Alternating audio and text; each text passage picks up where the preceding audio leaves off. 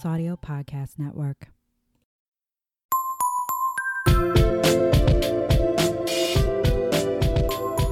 Welcome to Whining About Herstory, where two longtime friends get drunk and talk about women you may have never heard of.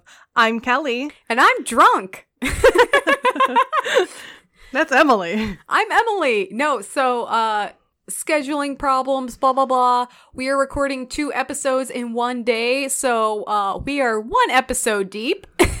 Which means one bottle deep. yep. And uh we are ready to continue with the empowerment women's history.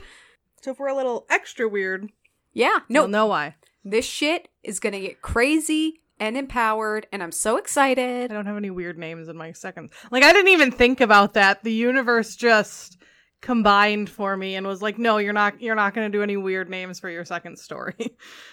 That's okay. Because I probably would not be able to pronounce them. I'm uh I'm actually really anxious about my story because it's fine. kind of a bummer. I actually I sent Kelley a Snapchat when I was doing my research and I was like that feeling when your story is super depressing.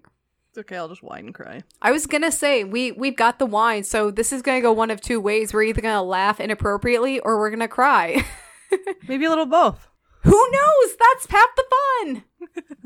Thank you for joining us today, though. We're really excited to have you here. Emily is going to tell you about our wine. Okay, so I picked the wine and uh, I carefully picked this from the discount basket next to the checkout. I mean, it looks super cute.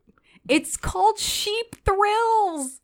And you're not mishearing me. It's sheep, like, bah. Yeah, it has like parachuting sheep on the front of it. It's so cute. it's cute. little sheep parachuting, holding wine glasses. Do they have wine glasses? Yeah, look. Oh, that's cute. and the, the lead sheep has like one of those like aviator caps with the goggles on. Yes. It's so cute. So, like, you know why I picked this. Anyone would pick this. Yeah. So, this is Sheep Thrills Pecorino Terre de Chite. I don't know how you say that. It's. C H I E T I. So, Whining about history it's Italian. I think. So, I'm just going to read the back. Pecorino takes its name from pecora, the Italian word for sheep. So I thought pecorino was like a wine varietal I didn't know. No, it's just sheep. Well, it's a derivative of sheep. For centuries, vintners in the mountainous pasture lands of Abruzzo have protected their grapes from the sheep who love to snack on them. Luckily, the sheep lost, and today we enjoy Sheep Thrills Pecorino, a delightful medium-bodied white with delicate floral aromas, fle- fresh, not flesh, Jesus, fresh tropical fruit flavors, and lingering mineral notes. Minimal delicious mm. on its own or paired with seafood, sushi, white meats, and sheep milk cheeses, appropriate. Serve well chilled. We did not. I just noticed one of the hearts by the sheep is a heart. I mean, one of the clouds by the sheep is a heart, and then up here are hearts. what? Oh, I, yeah, it's One like of the clouds is sideways. like a heart, and then these are hearts. yeah, okay, it's like a sideways heart. That's This cute. is what I do when Emily's reading the back of bottles. Oh, I fucking love it. So I actually haven't had a taste of this yet. What are we cheersing to? Um, my husband making us smoothies between episodes. Yes. We went up. I went upstairs to get us water because you know it's important to hydrate when you drink. Be responsible. And my husband had just made smoothies, and I was like, "Oh, is that just for you?" And he's like, "No, there should be enough for all of us." So I was like, "Oh yeah." Because remember, listeners, empowered men empower women. Cheers! Clink!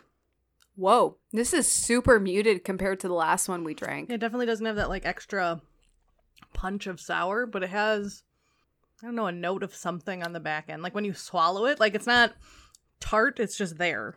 You know, when I like smell it, like I'm pretending I know wine, it smells a little sheepy. no, d- like seriously, check it out. Like you know what I mean, like right? Wool, like fresh wool. yeah, that's what it smells like. like a little right. Barney. Emily's crazy. It's okay. I went with wool, not barn smell. Well, hey, I'll still drink it. Gets me where I need to be. Also, I think we should each uh, cheers with these smoothies and take a taste. Cheers. that was super muted. That's because aren't these like plastic? no, glasses? these are glasses. Wait, wait, one more. She hit it harder. She's trying to break my cups. These are not like glass. What? They Ow. That was a dumb idea. No, they're definitely glass. I know my cups. This is really good. What's in it? It's like coconut milk, honey, strawberries. And then like a breakfast blend, which is like mangoes, more strawberries, and something else from Costco. This is fucking delicious. I would die for this smoothie. Yeah, so if you're avoiding dairy, which is my husband is, so you can't do yogurt, coconut milk's a really good alternative. Plus, It's it really good. flavor. And then honey for sweetness instead of sugar. I'm not the biggest coconut person. Neither am I, but I really like this. This is delicious. I'm fuck the wine. I'm drinking this.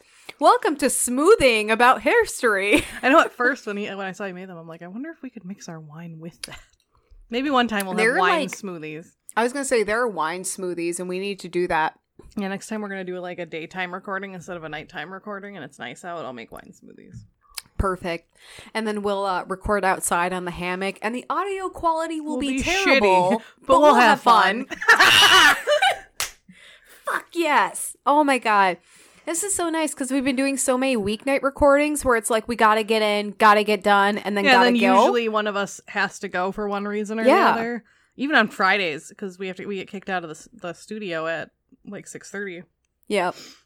So it's nice to just be able to like screw around, and then we have time like with each other too, which is nice. And That's time to catch just up recording. on Veronica Mars. Because we watch we watch like the new the new season. yes, out. I'm so excited. promotion. we like pregame our wine before recording and we uh, watch Veronica Mars and we're catching up on the old episodes. which which we've seen most of. yeah. I don't remember like half of it, so I I'm do. making So guesses. Emily's making comments, and I'm trying like to hide my face so she can't see my facial expression. Kelley knows everything that's happening, and I'm like, the butler did it. And she's like, Emily, you dumb bitch. It's okay when we get like probably like a disc into season two or three. That's when I like haven't seen anymore. I was going to So. say, season two, I know how it ends. Season three, I don't even think I ever got through Yeah. season three. I know I've seen part of it. Yeah, I've never finished it, and then obviously we saw the movie together when it came out. And now, even the old stuff is on Hulu. Yep, they just released all of it on Hulu, so you can watch it all before the new new season starts. So I need to try to be responsible because I love watching it with Kelley, but it's going to be really hard not to watch it at home because she owns the DVD. So that's the reason I haven't like just watched it all yet. Watched it, yeah. But there's there's something really nice about doing it together, like Yeah. the commentary we can do and like the back and forth. yeah, we I'd get to so like lonely warm watching up. it alone. Yep. All right, Okay. let's jump into your depressing story. I get to go first. Why we're still riding the wine wave from episode one. Yeah, hold on. Let me uh let me just take a sip here. Yeah, it just tastes sheepy to me. Like earthy, you know? just start your. story. Okay. So, I am covering Ruth Coker Burks, aka the Cemetery Angel. And everyone who knows who that is is just going, God, Emily, no. Don't Everyone's don't like, all right, skipping the next forty-five minutes. Yeah, because here's the thing. Um, we've talked about it before. The hardest stories to share are some of the most important ones. So I'm trying to keep this. It's okay. My story's like more like funny than it is serious. So thank you, Christ. but good. like, I'm so I want to attack the story from a place of respect, but also like keep it light and palatable because I know I don't need any more depressing shit in my life. But I will try not to be inappropriate. No, no, you'll you'll know. You'll know. You're a good person. Okay. It was a visit like any other. 25 year old Ruth had been spending a lot of time at the local hospital visiting her friend who was fighting cancer. Like every visit before, she passed a door covered in a red bag that read, Don't enter, GRID, or Gay Related Immune Deficiency. So AIDS Yes, and that's what it was known as before they came up with HIV AIDS because it it was, was, known as grid. yes, Okay. super classy. The door was never opened and even the nurses seemed afraid to enter. You see, it was 1984 in the heat of the AIDS crisis. There was a lot of misinformation, fear, and homophobia surrounding this mysterious illness that was rapidly taking the lives of more and more young, otherwise healthy gay men. Ruth, who had a gay cousin, was curious about the illness and the patient on the other side of the red door. She asked the nurses, whom she'd gotten to know well over her many visits, about the patient. They warned her, and this is in Alabama Don't you dare go in that room. He's got the gay disease. They don't even know what it is. Don't you go in there. And that's my terrible southern accent because this actually is depressing. This is depressing, so I'm trying to like find the funny where I can.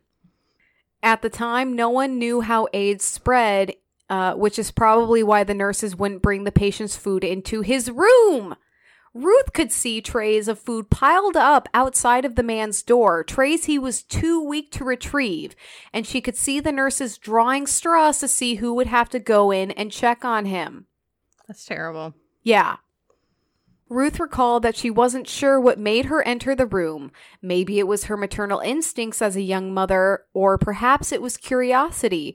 Whatever it was, Ruth felt compelled to see the patient everyone was so terrified of. Lying in the bed was a man named Jimmy, and it was clear that he was dying. Ruth asked Jimmy if there was anything she could do for him, to which Jimmy uh, asked for his mama. I'm going to have to cut so much out because this is really hard. Like, I was doing the research and I'm crying. So, Ruth walked to the nurses and asked if uh, they could call Jimmy's mother. They replied, That man's mother is not coming. He's been here for six weeks. Nobody is coming. Though they weren't hopeful, the nurses gave Ruth the mother's number anyway. When Ruth called Jimmy's mother, uh, she first hung up. So, so Ruth calls the mother, and the mother hangs up immediately.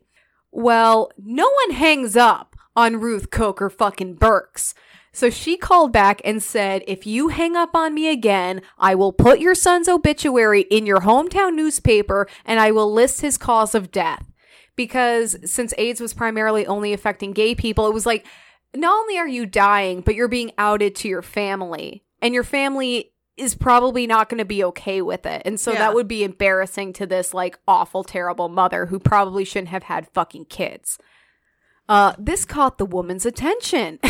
Really? yeah, long enough for her to say, I don't have a son. My son died years ago to me. He was a sinner. I don't know the man who's there, but when he dies, don't call me back. And then hung up because she's a bitch and I hate her. That's terrible. The nurses wouldn't help. The mother wouldn't help.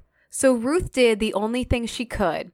She went back to Jimmy's room, not knowing what she was going to say. But when Ruth took Jimmy's hand, he looked at her and said, Oh, Mama, I knew you'd come. Ruth recalled that Jimmy started sobbing, but was so dehydrated he couldn't even produce tears. Ruth stayed with Jimmy for 13 hours until he finally passed away. That's And I'm so gonna nice give-. I'm going to give everyone 10 minutes to cry that out and process those feelings. Pause. Okay, welcome back. I hope you had some tissues handy and your coworkers aren't looking at you like you're crazy. Here we are. So, Ruth was born in Hot Springs, Arkansas in 1958 or 1959. Literally, this woman is still alive and I could not find like her birthday. So, Ruth Coker Burks, if you hear this, please tell us when your birthday is and we will send you presents because I fucking love you.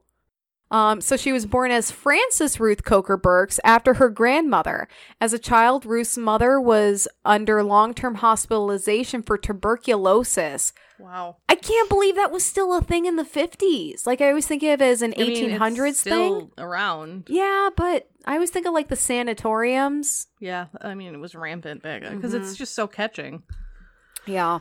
Um, so her mother was under hospitalization for tuberculosis, and Ruth's father acted as her primary caregiver until he died when Ruth was five. There's literally like nothing in this story that stops sad, being yeah. sad. This left Ruth's mother struggling to be a parent while managing her illness. And there are so many parents like today who I'm sure are struggling with that, you know? Oh yeah, It's like being a parent's hard enough, let alone fighting a horrible illness. yeah. Ruth credits this too tragic for Disney childhood for giving her an incredible sense of empathy. For generations, members of Ruth's family had been buried in Files Cemetery dating all the way back to the 19th century. Holy shit, Let's take a moment to reflect how crazy that is. that's impressive. Yeah, I mean, like all your families in one Yeah, place. usually people either spread out or like cemeteries get full or It's impressive. Ruth's mother had a plot in the same row as her brother, Ruth's uncle. However, the two got into an argument, and in a move of incredible pettiness, which I aspire to be, Ruth's mother bought 262 grave spaces to ensure the uncle and his extended family couldn't be buried with the rest of the family. That's amazing. Like, I don't know what the argument is. I don't know who's in the right, but that's like a sass move. Like You're that's you a queen be in the same graveyard, but you're at least 265 graves away from everybody else. That's how many times you pissed me off. so those 262 plots were left to Ruth, and she had no fucking idea what she would ever do with them.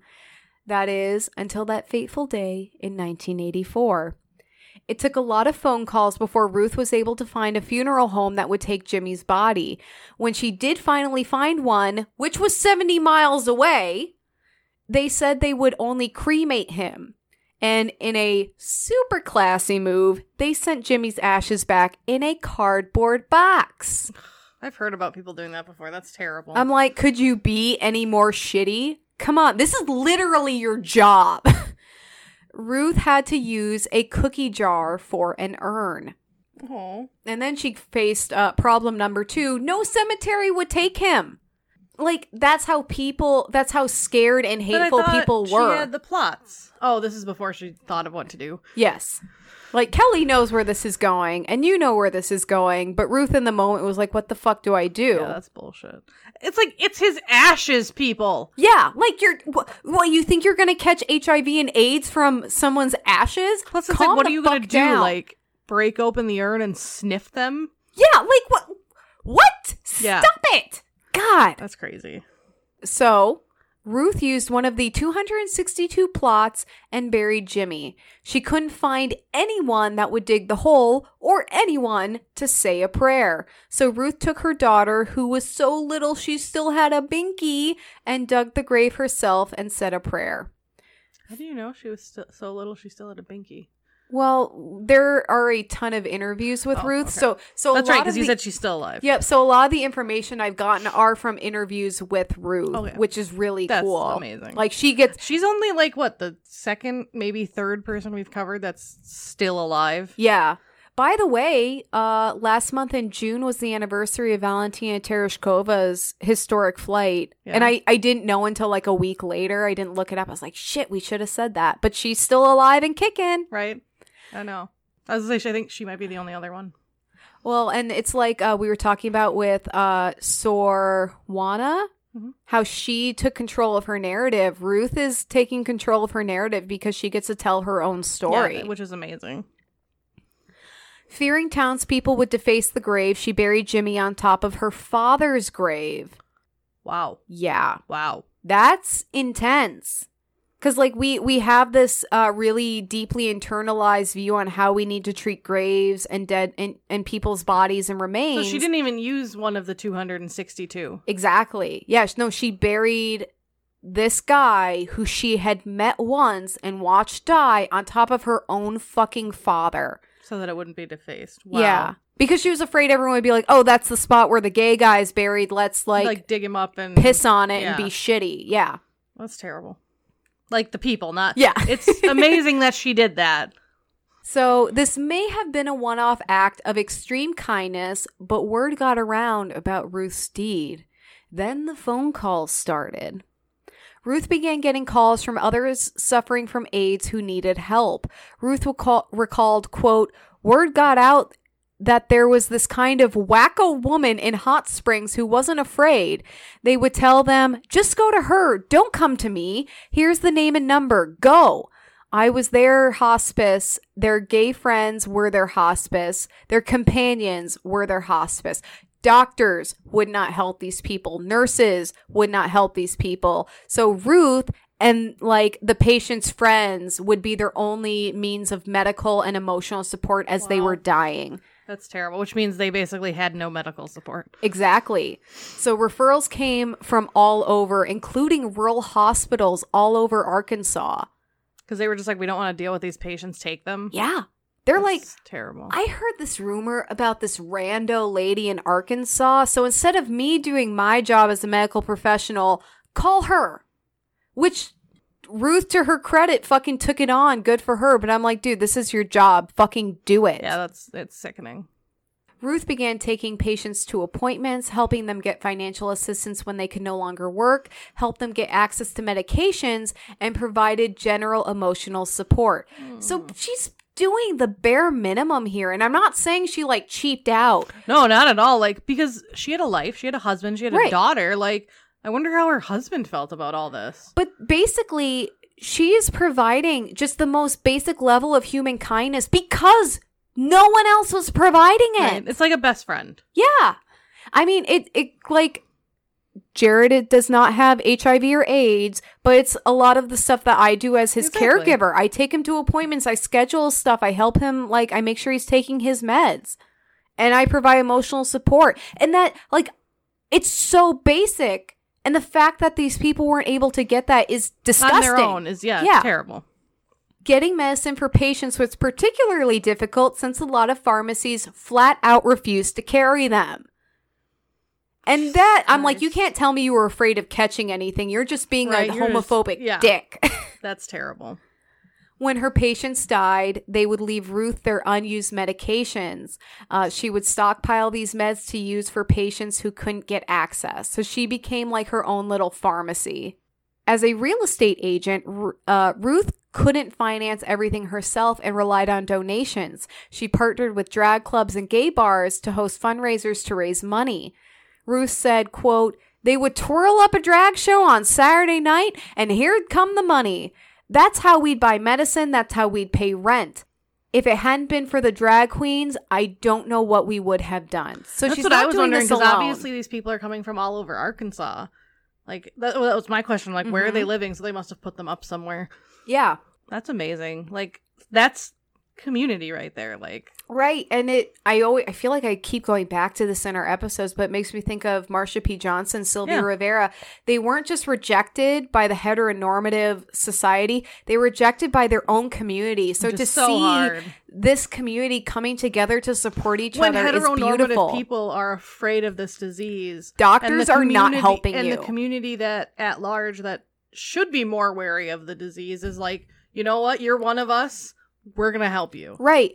And just a heads up, if you're interested in going into the medical field, but you're not comfortable with treating gay people or people of different ethnicities or drug users or something like that, don't fucking do it. You do not belong there because everyone deserves adequate health care. It does not fucking matter who they are. Okay? Okay? We're good. We're going to move on now.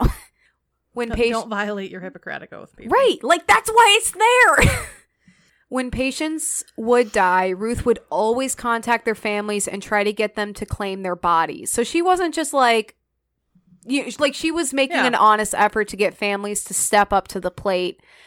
They uh, were rarely compassionate and would even pray at her. Yes, at her. Like she recalled one time when like a like someone's family was like praying at her like they were trying to exorcise Satan. Like it was an aggressive move. And I'm like, don't fucking weaponize prayer like that, you psycho. Stop.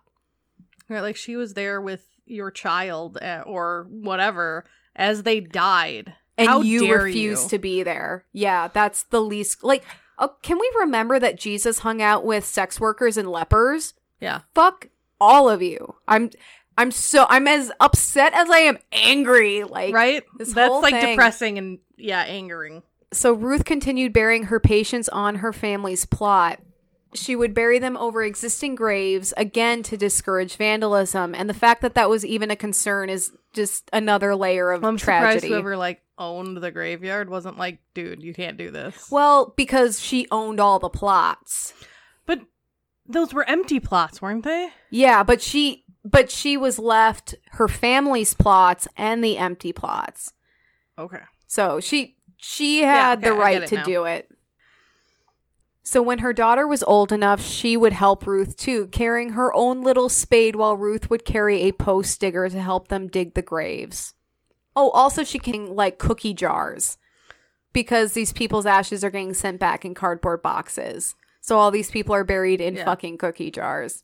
Which, Which- hey, if you can find a nice cookie jar, that's that's Oh. not bad. God, I mean, please. I want to be buried in one of those cookie jars where you try to put your hand in and it like Like, yells at you. Fuck you. Of the thousands of patients Ruth cared for, she buried just over 40 on her family's plot. Wow. I mean, that's that's actually a, if she cared for thousands, that's a pretty small number, but at the same time, wow. Yeah. But imagine all of the people who didn't have a Ruth in their lives. Exactly. Because of the care and support Ruth provided, her patients actually lived longer than the natural national average life expectancy for HIV and AIDS patients. This caught the attention of a little organization called the Centers for Disease Control and Prevention, uh, who sent researchers to investigate. Let's remember, she is providing the most basic level of support here. And the CDC are like, huh, maybe there's something to this.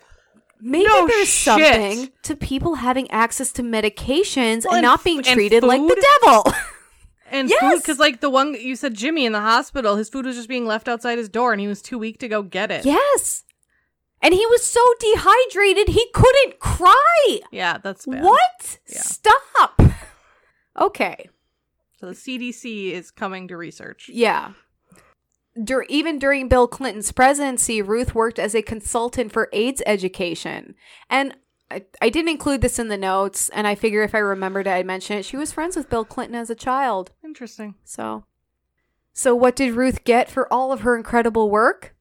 Her community and church shunned her. Yeah. what is it? Classy. When she tried to tell people what had happened to try and raise the alarm, they wanted no part of it. One prominent alarm- doctor What, just well, just hey, general? people are fucking dying and they need help. We should do something. Yeah, okay. Mm, No, nope. One prominent doctor told her, "quote I will tell you here and now, I will never have an AIDS patient in my office." Fucking doctor, man. That's terrible. like, God. Like, that just makes me angry. I No. no. want to reach through the computer. If that guy's still alive, you're an asshole. Sir, you are an asshole. You have the whining about herstory stamp of assholery.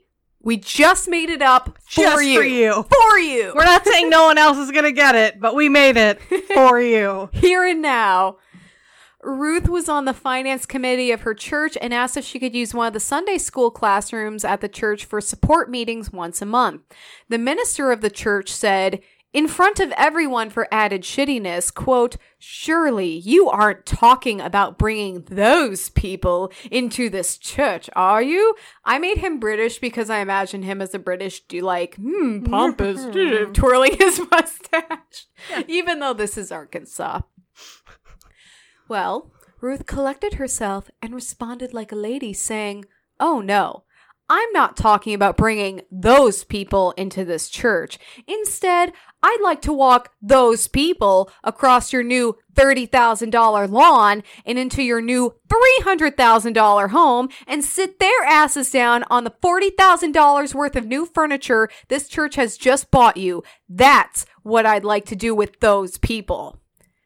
I think we need to fucking cheers Yeah, to that. That's badass. She's like, you just spent the church spent all of this money on you. Yeah. and you're you're being shitty enough to be like those people. Fuck you. Also, should I become a minister? Because if this fucker is a- being able to afford a $300,000 house, Right? And, What? and furniture? what? Yeah. I can't even afford a $30,000 lawn. Right? I know. I'm like, man, I can't afford any of those things. That's like what my house is worth. What? Yeah.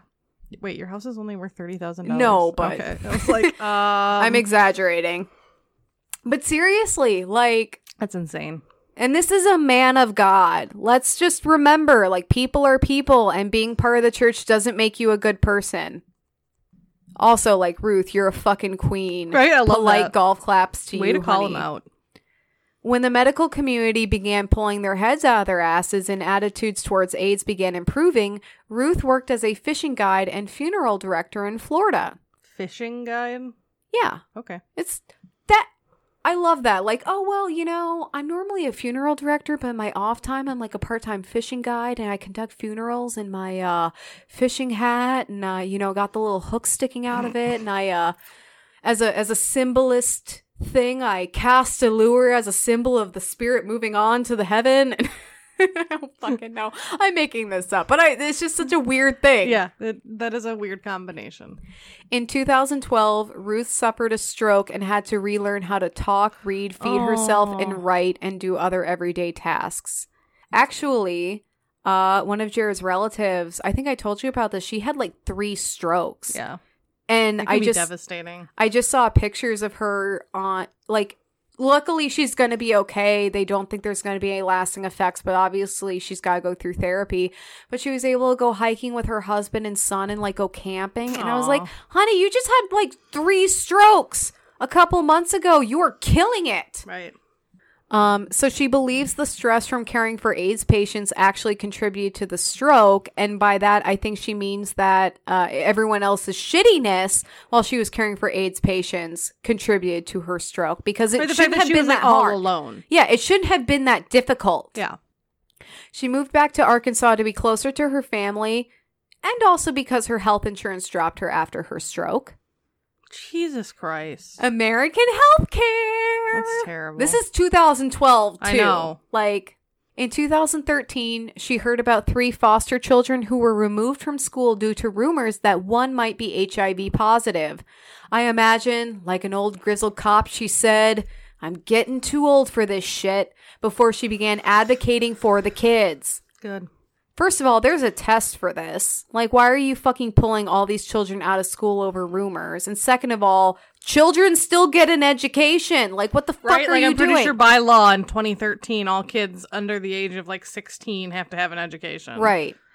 Uh, she appeared on TV as an HIV advocate. Naturally, her community shunned her, and the funeral home Times two. Yeah. Double deuce. so the funeral home where she had worked, who basically said, like, hey, when you're better, you can come back, and she had a standing job offer And there. they were like, "Fuck no." yeah, they uh they pieced out of that one. Fuck you, Florida funeral home. God damn. Also, no one else would hire her. A local Walmart allegedly destroyed a chair she had sat in after finding out about her HIV advocacy. Again, this is 2013. It is 2019 right now. Yeah, that's only That is six years six ago. years ago. In Arkansas. And you know, Screw you, Arkansas and Florida. Florida. Here's the thing Florida has Florida Man. You guys are fucking sucking right now, Yeah, okay? there is a website where you can type No. in your birthday and find Yeah. the, your own Florida Man Like- headline.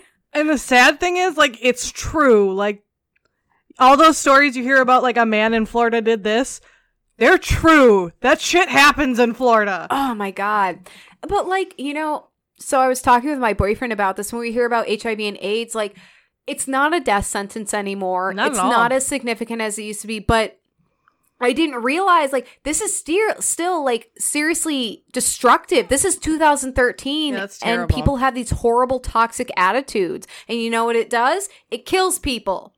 It doesn't do anything to help. You just get to be shitty and everyone else dies around you. Yeah. Way to go. Okay. In 2016, Ruth, along with other HIV AIDS advocates, were honored at New York City's Pride Week by nonprofit Aw. group Broadway Sings for Pride. Ruth is also working on creating a memorial for AIDS victims and turning Files Cemetery into a garden. That's the one that she owns, like, the majority of, right? Yep, yep. So that's where all the the patients she cared for are buried. We should, we should put that on our list. I fuck. That's literally the only reason I would think I would ever go to Arkansas. Tell me other cool Maybe- things are in can we, Arkansas. like, go to Arkansas and see if she'll talk to us. Oh my god. I'd probably cry. I, just know, I'd there like hug her and just start like bawling my eyes out. I'm so sorry. Everyone's so mean. Everyone's an asshole and you're a fucking gem. She'd just be like, come to Minnesota. Okay. We're not assholes. Well, here's the thing. Uh, That that's like when people say, "Oh, if you don't like what we're doing here, get out." No. I need to stay and fix it. like, you need to change. Yeah. Okay. Legacy. Jimmy's story and those of the thousands of people Ruth helped were not unique. Imagine all of those people who didn't have anyone to claim and bury their bodies. Like the community really had to come together to take care of these people after they died, and not everyone had that. So just like let that sadness sink in for a moment. Okay. While HIV's HIV and AIDS is no longer a death sentence like it used to be, it's still a serious issue that affects a disproportionate amount of Black, Latino, and LGBTQ Q plus community members. According to the Kaiser Family Foundation, 15% of, of people infected with HIV don't know it, which is why it's so important to use protection and get tested every three months if you're sexually active. Did you know it's illegal? If if you know you're positive and you don't share that with your partner, you can be arrested. Yeah, I get that because the because person isn't die. able to use caution. Yep. I'm just letting I was just for Right. the audience at large. If you didn't know that, there's your fact of the day. But that's so scary that 15% of people don't, Don't know, it. That's terrible. Yeah. And as for Ruth, she's currently working on a memoir of her story and working on a film based on her life and the book, which, as far as I know, is not completed yet. So, like, she's on top of it. Let's also remember she had a stroke and had to learn how to write again, and her memory Right. was fucked up, and she's still doing this. That's amazing. Kelley, you can bet your ass I am dragging you to the theater to hold my hand while I sob for two hours. Okay. I put that in my notes. This is happening. I will do it. I will happily do it. In 2017, uh, Rose McGowan wrote and directed an unauthorized short film titled Ruth, inspired by Ruth's work. And Ruth still cares for the graves in her family plot and advocates for advocates for better care for HIV and AIDS patients.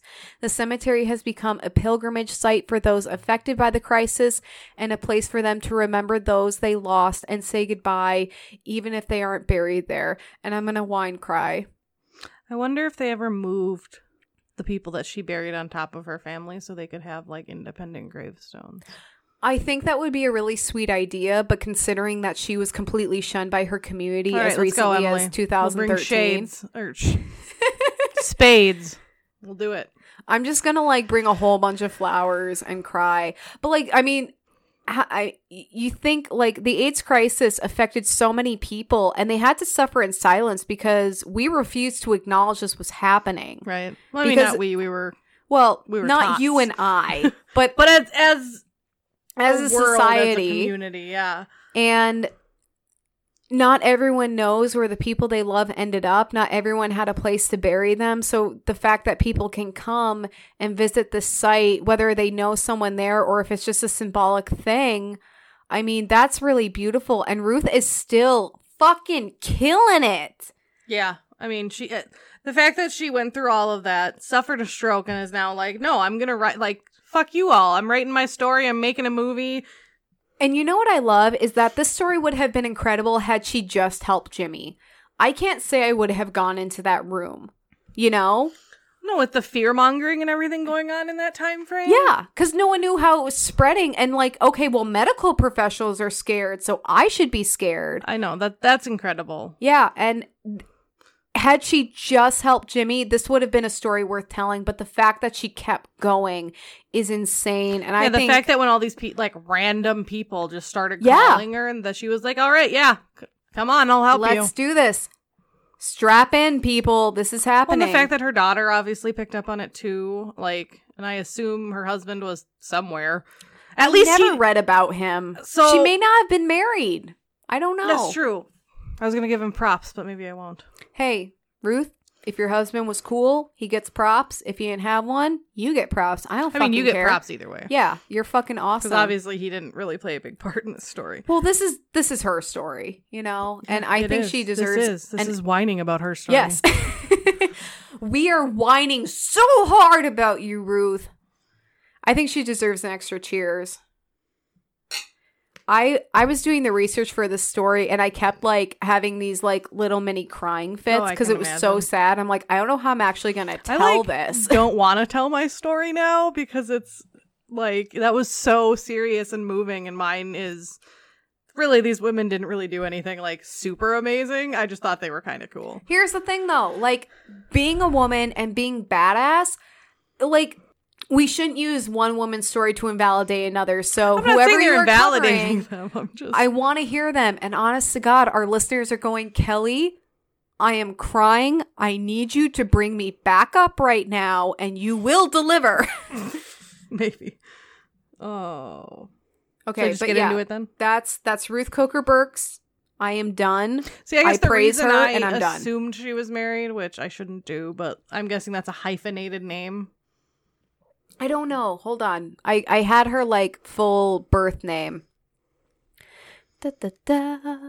Boop boop boo doo doo doo doo. Okay, so it doesn't look hyphenated, but that doesn't mean it's not two last names. Yeah. She so she was uh born as Frances Ruth Coker Burks. So she actually dropped a name.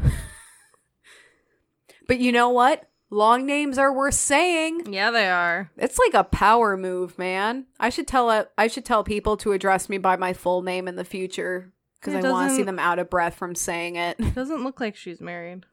I don't see anything on her Wikipedia page. Here's the thing, though. anything I couldn't even find her actual birthday, and this lady is still alive. Um, maybe sh- that's intentional. Do you think she's on Twitter? Can we find her on Twitter and follow her and wish her a happy birthday? But we don't know when her birthday is. Well, I'll find out from her Twitter. I'll She- ask her. I'll DM some- her. I like, according to Wikipedia, she's somewhere between age 59 and 61. Mhm. yeah, because it was like uh, 58 or 59. Yep. That's very interesting. I'm sipping on smoothie and it's delicious. I'm so happy. I need this. All right. I guess I'll just start on mine then. Please do. So I'm covering two women, actually, but their stories intertwine. They are known as the queens of the Sydney underworld. Ooh, like Sydney, Australia. Yep. Oh, I fucking love this. this is dark. I love it. So the first person I'm covering um, is named Kate Leigh. Uh, she was born March 10th, 1881, in Dubbo, New South Wales. The eighth child of a Roman Catholic family, because, you know, no birth control. We don't believe in birth control. Um, her parents were named Timothy Behan, who was a bootmaker, and his wife Charlotte. Her childhood and teenage years included childhood neglect, time in a girl's home at age 12, and an out of wedlock pregnancy. Her daughter, Eileen May Behan, was born in 1900. That is it. That is all you will hear about the daughter. Okay. it's like a side note. She That's had a daughter out of wedlock in 1900. It's one hell of a childhood. In 1902, Leigh married James Ernest Jack Leigh, so that's where she got her last name. He was an illegal bookmaker and petty criminal. Illegal bookmaker? Like I think that's, you know, when you have a shop and you have you keep the books and then you have like a secret book so you're like shoving profits. He was the person that Oh. would do that for people. That's what Like I a- assume. Like a dirty accountant. I thought he was like copying published books No. and selling them for cheaper. like if I copy Twilight off of the internet and sold it. That would be funny. No, I, at least I don't think so. They separated in 1905 when he was imprisoned for assault and robbery. Classy. Following his trial, Kate was convicted of perjury and for being an accomplice to the assault after being accused of lying under oath to protect her husband. Her conviction was overturned on appeal. They they finally got an official divorce after the trial. Or no, they didn't get an official divorce until 1921 though. So Damn. like their marriage ended after the trial, but they didn't get like officially divorced mm-hmm. for like 20 years. So, in the early 1900s, Sydney made um a 6 p.m. drinking curfew because they're smart. We're getting Um, dangerously close to breaking that curfew. And Kate got straight to work taking advantage of that and opening a chain of illegal after hours bars. Get it, girl? Then, when Australia made cocaine illegal, she took advantage of that too, buying all the coke she could, marking it the fuck up, and selling it exclusively. Snort it, girl? No, I'm kidding. We don't advocate for cocaine use. So throughout all this time, she earned her income variously. Um, so the the bars she opened were known as a Sly Grog. She was known as a Sly Grog trader, which is another name for a speakeasy or a saloon. oh, so she was like a bootlegger. yep. Yeah, she was a- essentially a, spe- an owner of a speakeasy, but they called Okay. it Slygrog in Sydney. because they don't have any sense of beautiful language. They just make Right. it sound as ugly and dirty as Um, possible. Obviously, she was also a drug dealer, and she also became a madam, Ooh, so a brothel owner. triple threat. She became a major New South Wales underworld figure and has been referred to as the Queen of the Underworld. But there's two of them. God, that's a fucking We'll get to the other title. So I, I'm doing them separately, and then I'm I'm gonna do them how like they in- interacted. You're gonna merge them like a transformer. From no. nine- uh, uh, oh God, what what do they call them in Power Rangers? Yeah, that's what I was thinking. The, like, um, the Power Ranger people are. Motherfucker, I'm too drunk for this. Not Autobots. Fuck, that's off brand Transformers. Anyway, we need to move on. This is too much. I'll, Okay. I'll shout it out inappropriately in the middle of Kelley's story when I think of it. So from 1919 to 1995, Kate's main enterprise, as I said, was the highly profitable Slygrog trade. It was a Zord. I like that it took me half a sentence. No, I knew the second you started talking. It was the Megazord. Yeah. Moving on. okay, I'm sorry. So Slygrog trade, which at its peak, Kate ran at least 20 Sly Grog outlets. And although she made much of her fortune from the illegal sale of alcohol, Kate is reported to have never drank or smoked. they say that smart dealers don't use their product. There you go. Kate also exploited the passage of the Dangerous Drug Act, as I mentioned, because it provided such a lucrative crim- high demand for cocaine, and she made a lucrative illicit criminal distribution network. Ooh. Um, she She's derived like early criminal LinkedIn. right. She derived her supplies from a corrupt network of doctors, dentists, chemists, and sailors, and amassed a considerable amount of wealth from this activity as well. These activities, the defense and the defense of these business turfs, an ongoing feud with rival organized crime leaders in NSW, which is New Not South safe Wales. for work. No, New Oh. South Wales. No, that's NSFW, which Right. this podcast is. led Kate to be a prominent figure in Sydney's brutal razor gang wars in, of the 1920s and 1930s. Oh We'll Jesus! get into that later. The police also intensively policed incoming vessels for overseas cocaine suppliers, but it was naval transit restrictions in World War II that led to a devastating interruption of Kate's overseas cocaine supplies.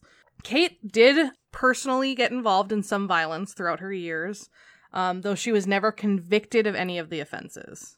if the glove don't fit, no, that's terrible. On I'm March sorry. 27th, 1930, she shot and killed John William Snowy Prendergast when he and other gangsters broke into her home. She was not in- indicted for the killing or for the shooting of Joseph, Joseph McNamara in the crotch nearby in Liver in Liverpool, St. Darlinghurst in She thir- shot a dude in the balls. yeah, that's what it says. Oh It says my God. Wait, I'm sorry. She was she was got in trouble for killing a guy who broke into her home. No, she didn't. She was never Oh, indicted. oh, okay. She was never on either of those charges. She was. Oh, okay. She, she was involved in violence and never charged for it. Man, you know, with a nickname like Snowy, do you think he was into cocaine? Maybe. Maybe. Kate was, however, imprisoned on drug-related charges. In July 1930, her house was raided by a drug squad, and she was found in possession of cocaine and sentenced to 12 month 12 months imprisonment. Bummer. Through alleged personal connections throughout officialdom, that was the word they used. um, she continued business throughout the 1930s and 40s, even while in jail. Despite frequent police raids and a mass of minor convictions, um, just a side note, she was char- she was charged on 107 occasions, but was only sent to prison on 13. Jesus. Yeah, the other one is worse, or has more. Appearing in courtrooms with flamboyantly expensive clothes and diamonds, her wealth was legendary. When um, appearing in court, she would wear diamond ha- ri- rings on every finger of both hands. During her heyday, she owned and operated so the the Slygrog hotels that generated thousands of pounds in profit annually. She's like the cocaine queen. Yeah, and Slygrog Queen. She lived in a terrace house um, from 1933 until the house was demolished in 1950. Mm. Um, the house that she lived in was also used as her main illegal hotel and Slygrog shop. Yeah. Jesus. At the time, it was known as the Lansdowne Hotel, not to be confused with the legal Lansdowne Hotel. Yep. Wait, so there were. So it's like when you're talking about, oh, I'm singing at the Lansdowne Hotel. Okay, wait, the legal one or the illegal one? right. I mean, the illegal one got demolished, but There are two at the kinds time, of yeah, hotels. so her then de facto husband and bodyguard Henry George Jack Baker was shot outside this house by the well-known Sydney criminal John Chow Hayes in 1938. The house was also raided again in 1938. so like a month after the shooting, resulting in 48 bottles and 4 kegs of beer being confiscated. 3 months later, a police witness stated that the premises was a notorious sly grog shop, the worst in Sydney. and she was sentenced to another six months in prison So when for, did se- for selling liquor without a license. When does prohibition in Australia end? Uh, 'Cause for it's us- coming to that. Okay, because for America it was uh, through the 1920s, so about 10 years, and that ended in 1930 something. But for for them, we're already in the 1930s. It's still like no booze. So um, we are skipping ahead to her death just because there's a chunk of the story I can't tell with involving the other lady. Okay. But I'm going to tell her whole story and then, yeah, yeah. Okay. Kate was undoubtedly one of Sydney's wealthiest women during the 1930s and 40s, but the taxation department sent her into bankruptcy. So it wasn't the police that destroyed this woman, it was the tax man. Um, oh my god! because they got her for unpaid income tax and fines dating back to 1942. Fucking Al Capone, man. Taxes will get ya. Following that, in 1955, the government changed the law to allow legal hotels to serve alcohol until 10, which vers- which virtually killed off most of the sly grog trade. Yeah. Um and obviously put her out of business. Her famous quote to the Australian media was the bloom has gro- gone off the grog. I love that. I also love that, like, her job being coming more legal fucked her over. right? Um, so for the later part of her life, she lived in virtual poverty in a small room above one of her old illegal hotels. She was financially dependent on her nephew, who ran a mixed business in the shop in the downstairs part of the house. Okay. She suffered a stroke on the 31st of January 1964 and was rushed to the hospital. She died on February 4th, and her funeral was held at St. Peter's Catholic Church. And she was it was attended by over 700 mourners. Holy shit. The press remembered the wily woman not only for her crimes, but for her patriotism and generosity to the poor.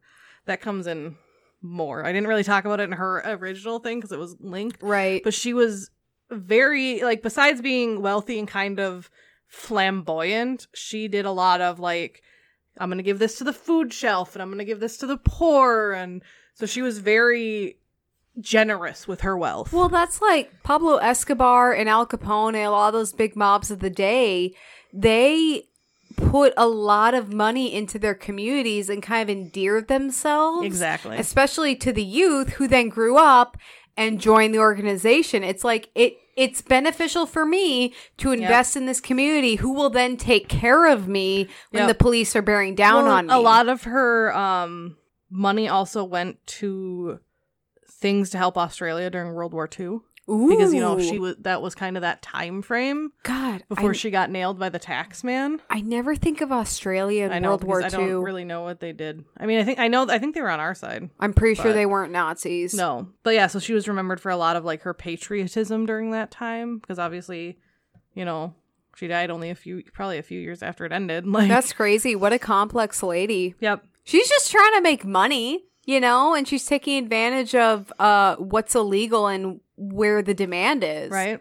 So I mean, again, we are not endorsing cocaine. no. Um. so she is buried in Botany Cemetery. Now known as the Eastern Suburbs Memorial Park in the Roman Catholic section, gra- 29K, grave 896. Ooh. She's buried as Kathleen number. Ryan, which must have been her birth name. I'm guessing Okay. because nowhere else does it say anything about Ryan. The next lady is named Matilda Mary Devine, um, but she went by Tilly. So Oh, why was Tilly you- Devine. Why would Okay. That's fine. I was like, why wouldn't you go by Divine, but Tilly Divine? Yeah. Oh my god. That's a sexy name.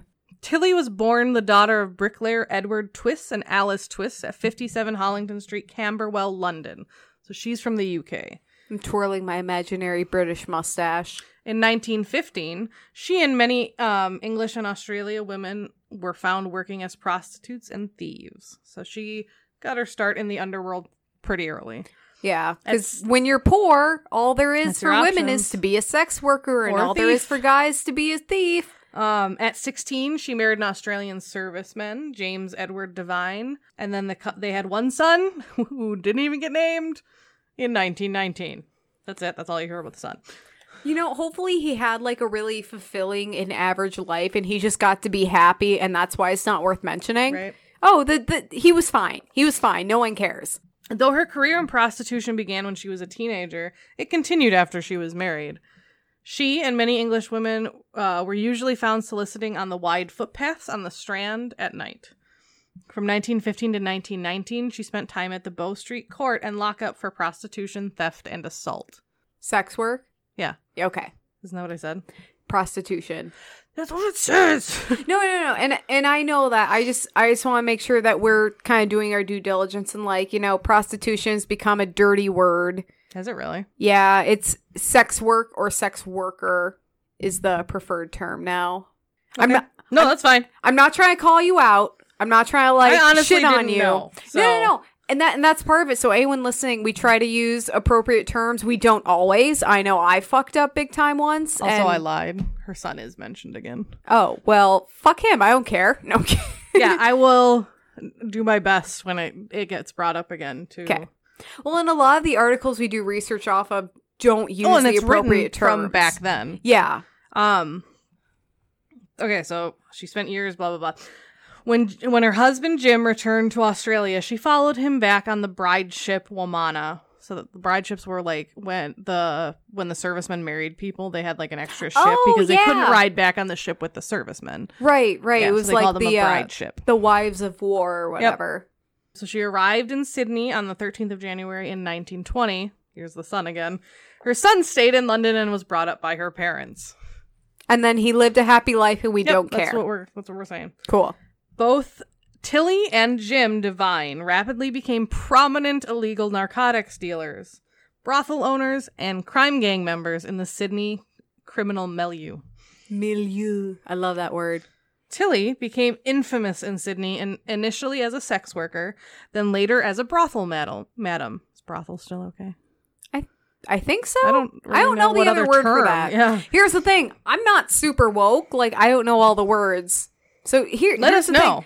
Thing. Email us at whining about her street But- at gmail.com. But be polite about it. Yeah, Don't like be don't a call dick. us assholes, but you know, we we want to do our best, and if we're not using the appropriate terms, please let us know. Yeah. And we'll even give you a shout out if you're not an asshole about it. Otherwise, I'll pretend I came up with it all by myself. So, yeah, so she was initially a sex worker and then a brothel madam, and she was also an organized crime entrepreneur. I love That's what it instead of organized crime boss, organized crime entrepreneur. So, uh, while New South Wales was making all of these other things uh, like illegal, like si- after 6 p.m. drinking, just finish the bottle. I don't think I can. Here's the I thing. already took my second glass, so just finish the bottle. I, I love the name of this wine. I love the description. This is the first wine where I'm like, It's not I'm that not great. excited Yeah. about it. And here's Okay, the thing, that's just me, but I finished I'm my glad. smoothie, Oh, I didn't. so I need more wine and water. Um, so they passed the Vagrancy Act in 1905, which prohibited men from running brothels. It did nothing to stop women with criminal gang support and bribes from the police from running criminal enterprises, though. I kind of fucking love that. So she was basically like, "Well, you said men can't. I'm not a man." yeah. Historian Larry Writer has noted that the Devines ran a diversified operation. And I'm sorry if this is offensive, but this is literally what they called them at the time. Okay. Elite, quote, call girls were available for politicians, businessmen, and overseas guests of significance, while, quote, tenement girls were young working class women who resorted to casual sex work to supplement their drug spendings, clothings, and meager earnings during times of Australia criminal and narcotic culture and absence of a of a comprehensive welfare state and unemployment. Okay, so there's one where this is their full on career, and Yep. others where this is like a part time gig to supplement. To supplement money. Yep. Okay. older female prostitutes were known as quote boat girls and they catered to itinerant sa- sailors and working class men Okay. tilly um, did not seem to run a similar operation for the gay sex market during this time because she believed it was not right so she stuck primarily to uh, heteronormative operations Okay. Here's the thing. Gay people need sex too. i know right that and you know at the time that wasn't like accepted and bummer for her. right i'm like she could have made so much more money I know. That's why I don't Um, understand about it. So like like Kate, Tilly's wealth was legendary, although it was all earned from crime. Which I guess Kate's was too. I was Um, gonna say. She owned much real estate in Sydney. She bought a bunch of luxury cars. She would keep gold and diamond jewelry, and she would travel first class in ships in the staterooms. Did she have a jaguar or a leopard or whatever uh, Josephine Baker had? No, I don't think so. Cheetah. Cheetah. That was it. I was Named gonna say she needs some exotic cat to like pet Chiquita. sinisterly. Chiquita. Chiquita chi- the cheetah. Um, she also used much of her wealth to pay bribes to the police and fines for her criminal convictions that spanned 50 years. Tilly faced numerous court summons and was convicted on 204 occasions during her long criminal career. She served many jail sentences, um, mainly for sex work, violent assault, affray, and attempted murder. Jesus Christ. She was known to the police to be of a violent nature and was known to use firearms. She has no chill. No. Jim Devine, so her husband, who was now at this point an ex serviceman and shearer. So I'm guessing that's sheep. I was. Oh my god, that's so appropriate. We're drinking sheep super funny. Um, was also known as a violent standover man. I don't know what that means. Maybe like an enforcer, Maybe. or like intimidator. I can see that. Um, he was also also a convicted thief, a pimp, a drug dealer, a vicious thug, and a gunman. Fuck, man. He was also an alcoholic, just as a side note. Yeah. Um, he co- he committed a, a number of high profile murders in Sydney between 1929 and 1931. Um, I'm not going to go into like who he murdered because it doesn't really matter. this isn't his story. Um, although he did shoot and kill one of them, two of them actually, two people outside of his house, like him and Tilly's house. Jesus. Yeah. That place is haunted. So I, I I mention him to bring up that him and Tilly's marriage was marred, absolutely marred by domestic assault from both ends. They kind of just beat each other up. Jesus. I was gonna say, like, she seems like.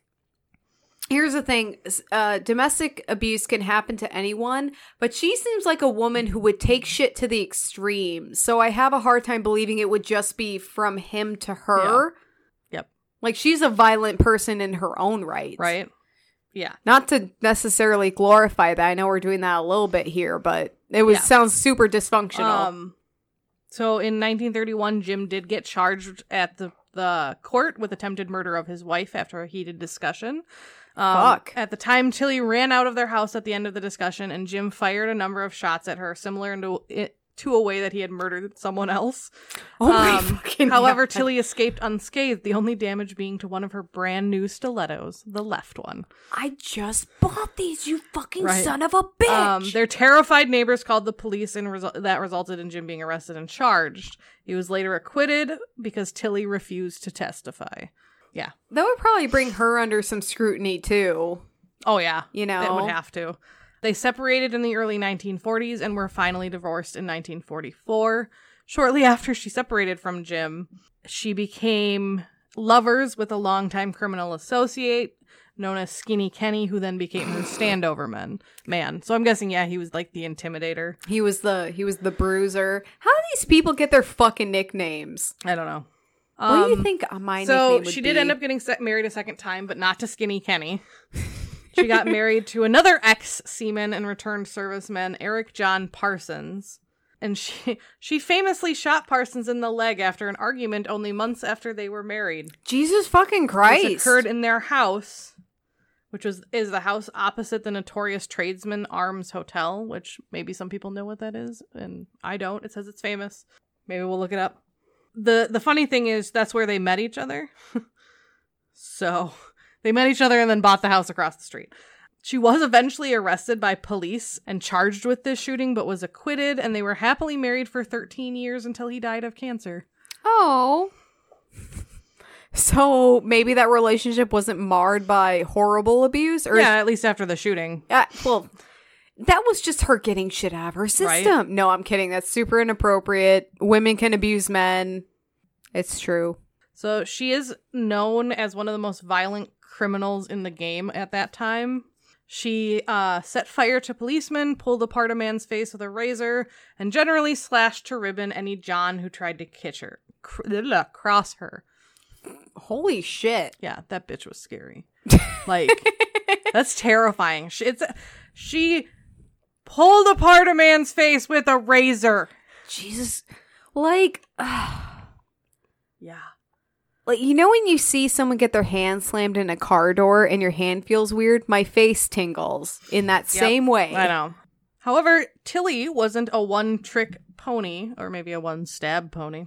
One stab, slash, and shoot Um, pony. She was a real Renaissance woman, although it was all in crime. Um, along with her talent for brothel running and violence, um, she also moved into the illegal booze trade, which I'll talk more about because obviously that directly interferes with Kate. Because she, remember, she ran the Sly Grog trade. Tilly and Kate, Um, pissed off criminals. So Tilly um was also brought down by the tax man, and she was forced to pay 20,000 euros in unpaid income tax in 1955, and that sent her into bankruptcy. Um, in 53, Tilly boasted to the media, quote, I am a lucky, lucky girl. I have more diamonds than the Queen of England's stowaways and better ones, too. And then she got ripped a new one by the tax man. Fuck, man. Um, she sold off her last brothel in 1968 and died two years later.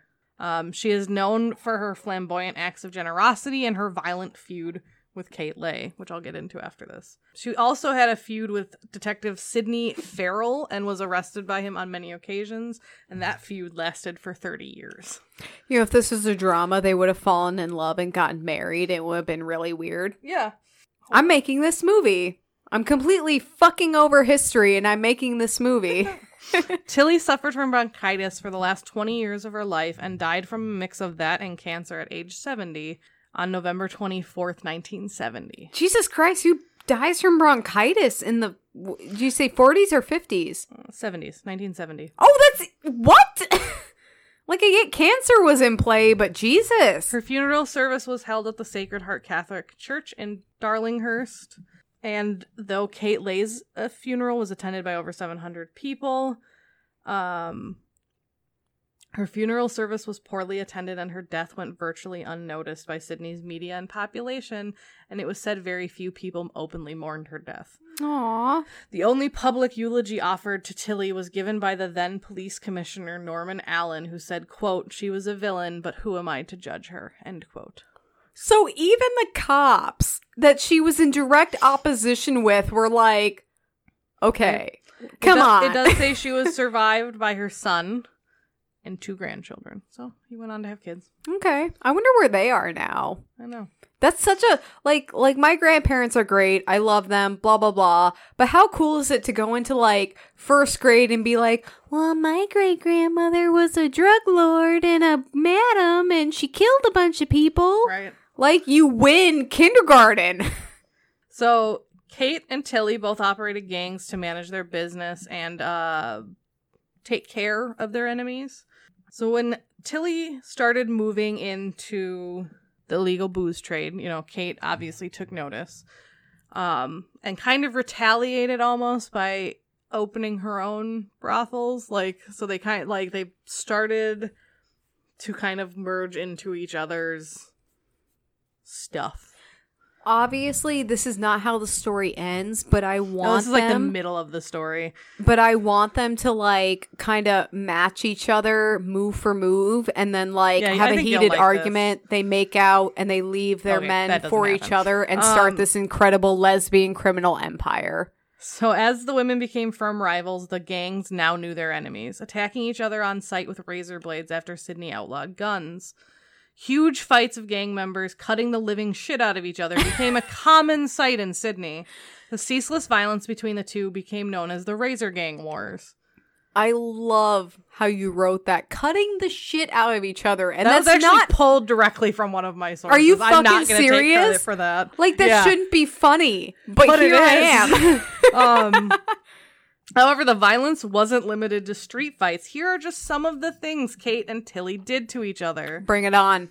they ransacked each other's businesses and set fire to them ordered rival gang members to be disfigured one time they shot out tilly's home and then her hu- tilly's husband shot kate's right hand man in the face so that was a thing Jesus. Is it October? Are we doing our felonious females this month? no The war didn't just play out via stabbings and via their underlings.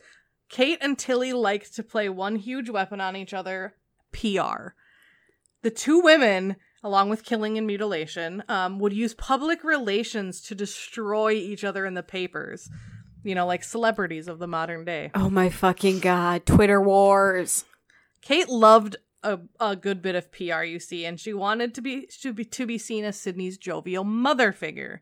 Sure, she might have shot and killed a couple of guys, but really underneath it all, she was just this nice lady who happened to run a criminal empire. You know, there's nothing wrong. The, the quote from my source was, "You guys, people actually bought into this." You know, there's nothing wrong with selling a little bit of cocaine and selling a little bit of sex and then killing a whole bunch of people. I'm putting the money back into the That's, community. that's what it says. It says, Here, have some hot dish. Calm down. Let's go to the lo- local Lutheran church and calm down. It says, um, it wasn't difficult for Kate to become a beloved criminal. Tilly was famous for slashing Johns and dousing policemen in petrol, while Kate was making a very public show of donating some of her money to poor children and hosting Christmas for the city's poverty stricken families. Holy fucking shit. She looked so much better than Tilly that it wasn't hard for her. And they weren't doing anything different. They were both really bad people, but one of them just had a sense for the public eye, you know? Even when being trailed by police, um, Kate would find a good time for an old timey photo op. I'll post that picture on our blog. Oh my god. In one newspaper, it was even noted that the journalist took time to note that a detective followed Kate while she was bound on a noble errand of supplying food for the unemployed. So someone is tailing her and she's like, "Oh, I'm just donating food to the Right. local food shelter." So obviously, there was no way Tilly was going to get a better image than Kate. So she focused on tearing down Kate's image. Right. Hold on, I gotta scroll down. No wonder no one went to her fucking funeral. right? Um, Tilly played up her English roots to uh in an appear to a bid to appear more classy, to be like, oh, I'm from, I'm from, I'm not even gonna try. I'm too drunk. Oh, I'm Um, from jolly old England. I Yeah, sip my tea at Um, noon every day. Oh, She would bad. often bring up Kate's childhood abuse to try and illustrate how rough Kate was. Um, and she was more than happy to trash her rival to any journalist she could find, saying, quote, I'm not like Kate Leigh anyway. I might drink and have a run in with the police now and then, but I don't take dope and no one can say I have ruined young girls. Kate Leigh does all this. I know she was a brothel madam. It makes no sense. I'm like, what? Um, but the the women's tabloid fun and games was to end. In the early 1930s, police were hot on both of their heels, and after a series of armed brawls between their gangs, um, the net closed in. Tilly fled ho- home to England for several years, while Kate wasn't so lucky. After a series of raid raids, raids, uh, Kate was arrested, spending the next few years locked up. Obviously, Kate, I like this. Obviously, Kate being Kate, she owned the prison. yeah. She invited the warden's wife for tea and pretty much ruled over the other inmates. Jesus. But when she was released, Kate found herself in a very different world with drugs and illegal boozing now completely off Sydney's streets. Luckily for her, she managed to keep her brothel business running and uh and therefore remained one of Sydney's wealthiest citizens. Tilly also landed on her feet and came back to Sydney and began, you know, reoperating her chain of brothels. Um, then in the 1940s, Kate and Tilly did the impossible. They called a truth, and by now all their because by now all their friends were dead or in jail, and they really only had each other. Oh my god. So basically it's like, okay, we've slashed and burned this entire community. Now we There's really only no have one left except each other, so let's shake hands and deal with it. However, that didn't stop them from continuing to constantly tear each other a new one in the press. Oh my god, they're such catty bitches. And that is the story of Tilly Devine and Kate Leigh. Holy shit. You know, I'm so disappointed because they had this great opportunity to come together and be like, girl, I see you. Right. Honey, I see Empowered. you too. They could have empowered themselves so much more if they would have just like empowered each other. I'm like mad at how that story ends. I know, but I still love them. It's no, it's so cool because we always that like it was like, oh no, they didn't end up killing each other. They didn't get killed for their criminal things. Like, no, they got fucking taxed into like oblivion. that's how they get them. Like I don't want to get political, but uh Two things opponent man, death and taxes. Yeah. Well, opponents to Trump are like he's going to fall because of his taxes. Yeah. It's like he doesn't like pay his fucking taxes. A lot of people don't pay their fucking taxes. But Particularly politicians. well, I'm Particularly politicians.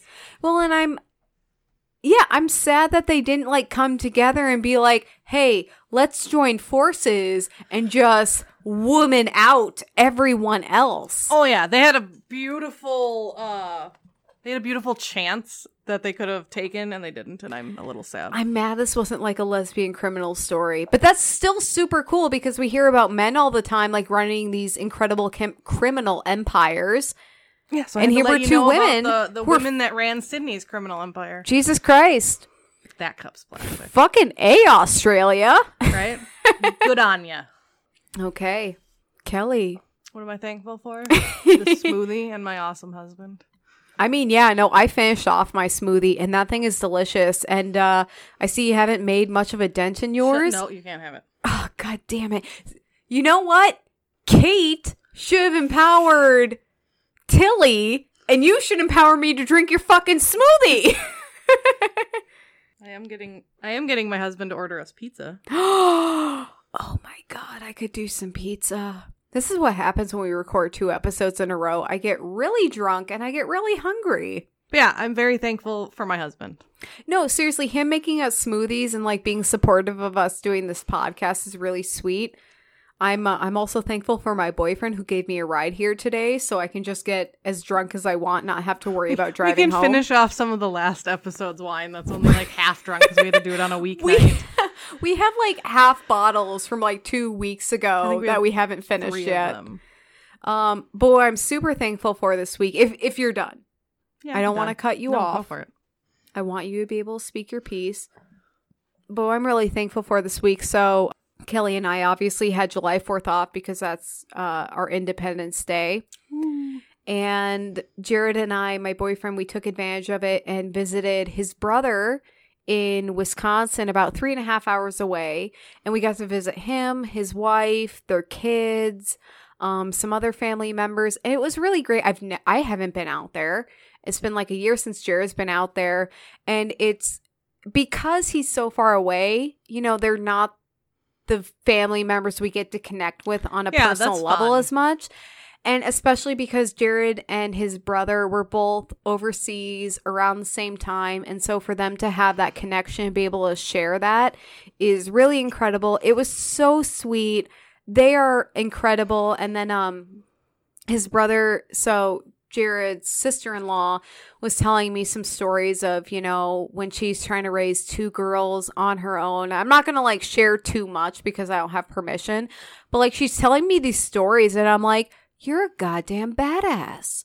Like you were dealt a shitty hand and you were like, this is the way it is.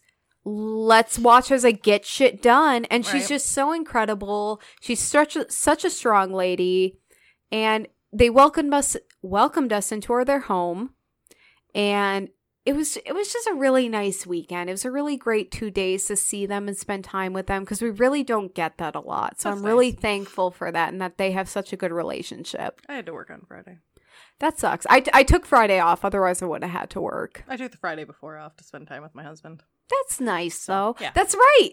That's right because uh her husband was like, "You and Emily aren't recording that Friday, right? Because you're mine." Yeah, And not in a really- possessive, really- no, it shitty was way. Really cute. Like it was like it was. But in a I love you and I want to spend time with you kind of way. It's because a new expansion came out for the video game we're playing, so that's what we did for three days. Nice. Love it. Except we didn't get to expansion content until like yesterday. So that's because we stopped playing this game for like two years, so we missed like an entire expansion and a half. So we had to like finish all that shit first. Is But yeah, this- we're nerds. Is this the Final Fantasy, Fantasy MMORPG? Yeah. Nice. We really like it. Final Fantasy fans are throwing their hands in the air and going, "Woo!" Woo! Yeah, I love it. Okay. So, thank you for joining us today. Um, feel free to reach out to us. Our website is whiningaboutherstory.com and our email is whiningaboutherstory at gmail.com. We also have a Twitter, which is W-A-H underscore pod. Because someone took WAH pod. I know. I, I should look them up. We need to I should follow follow them. them. Hold on. I hope they're really cool. Okay, Kelley's gonna do this while I do my plug shit. yeah, I'm like, come on. You're supposed to pick up after me. Follow us on Facebook at Whining About Herstory, Instagram at WAH Pod.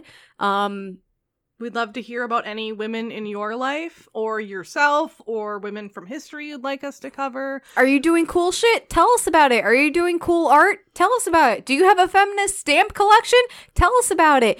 Are you just kind of like feeling overwhelmed by life and you need some advice? Fucking tell us about it. I get it, man. We are like, we struggle and it's great to be able to connect with people and be able to share our experiences. So please email us and rate us five stars wherever you listen. It's super helpful. And are you still looking up that person on Twitter?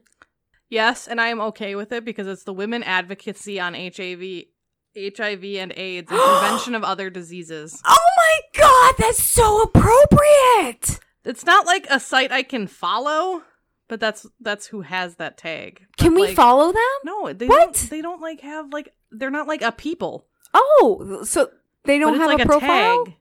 No, it's weird. Okay. Well, we're going to do some more research because Yeah, that's, that's pretty cool. incredibly appropriate.